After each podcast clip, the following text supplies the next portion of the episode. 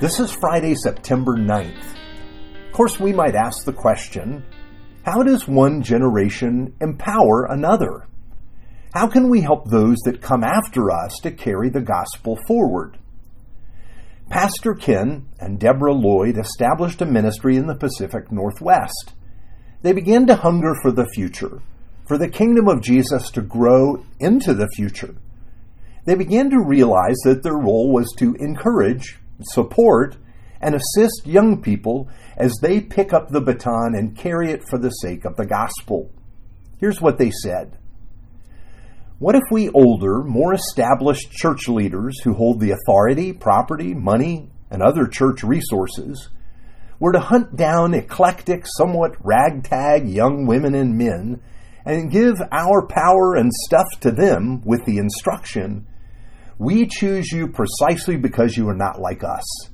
Here is your charge go after those seeking God.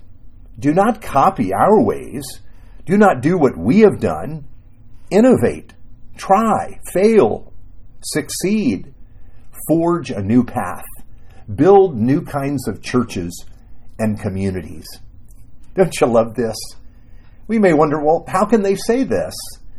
They can say this because they trust the power of Jesus, the power of the gospel to change people and for God to create life. They can say this because they believe their way of doing things is not the only way. They can say this because they trust Jesus to work in the next generation. They can say this because they trust the next generation. This leads me to return to the words of Jesus. Our scripture for today Matthew 28, 16 to 20. Now the eleven disciples went to Galilee to the mountain to which Jesus had directed them. And when they saw him, they worshipped him, but some doubted. And Jesus came and said to them, All authority in heaven and on earth has been given to me. Go therefore and make disciples of all nations, baptizing them in the name of the Father, and of the Son, and of the Holy Spirit teaching them to observe all that I have commanded. And behold, I am with you always to the end of the age. Now, this scene strikes us because here is Jesus with his disciples after the resurrection.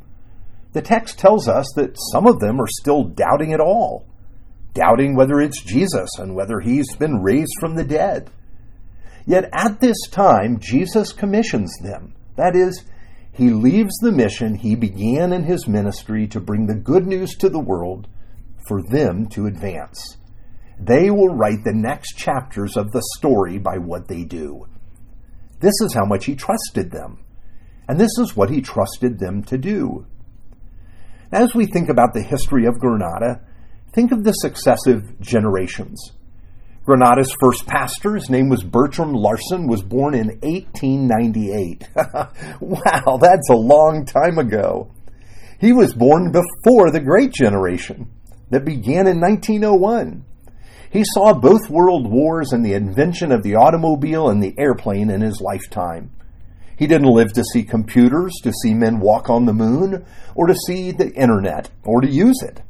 But he shared the same gospel and pointed people to follow Jesus just as we do today.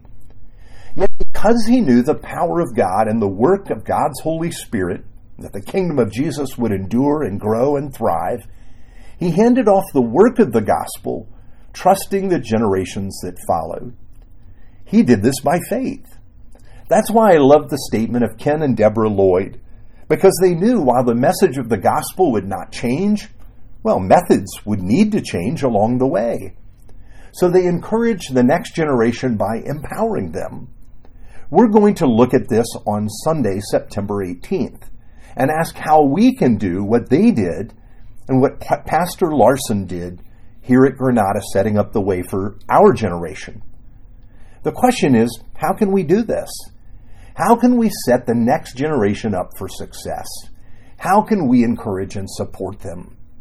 I believe it begins by us walking faithfully with Christ today. Let's pray. You are Lord of the generations, the one that is faithful through all the years. We rejoice in your goodness.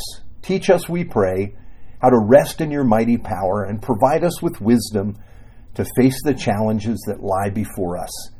In the name of Jesus, we pray. Amen.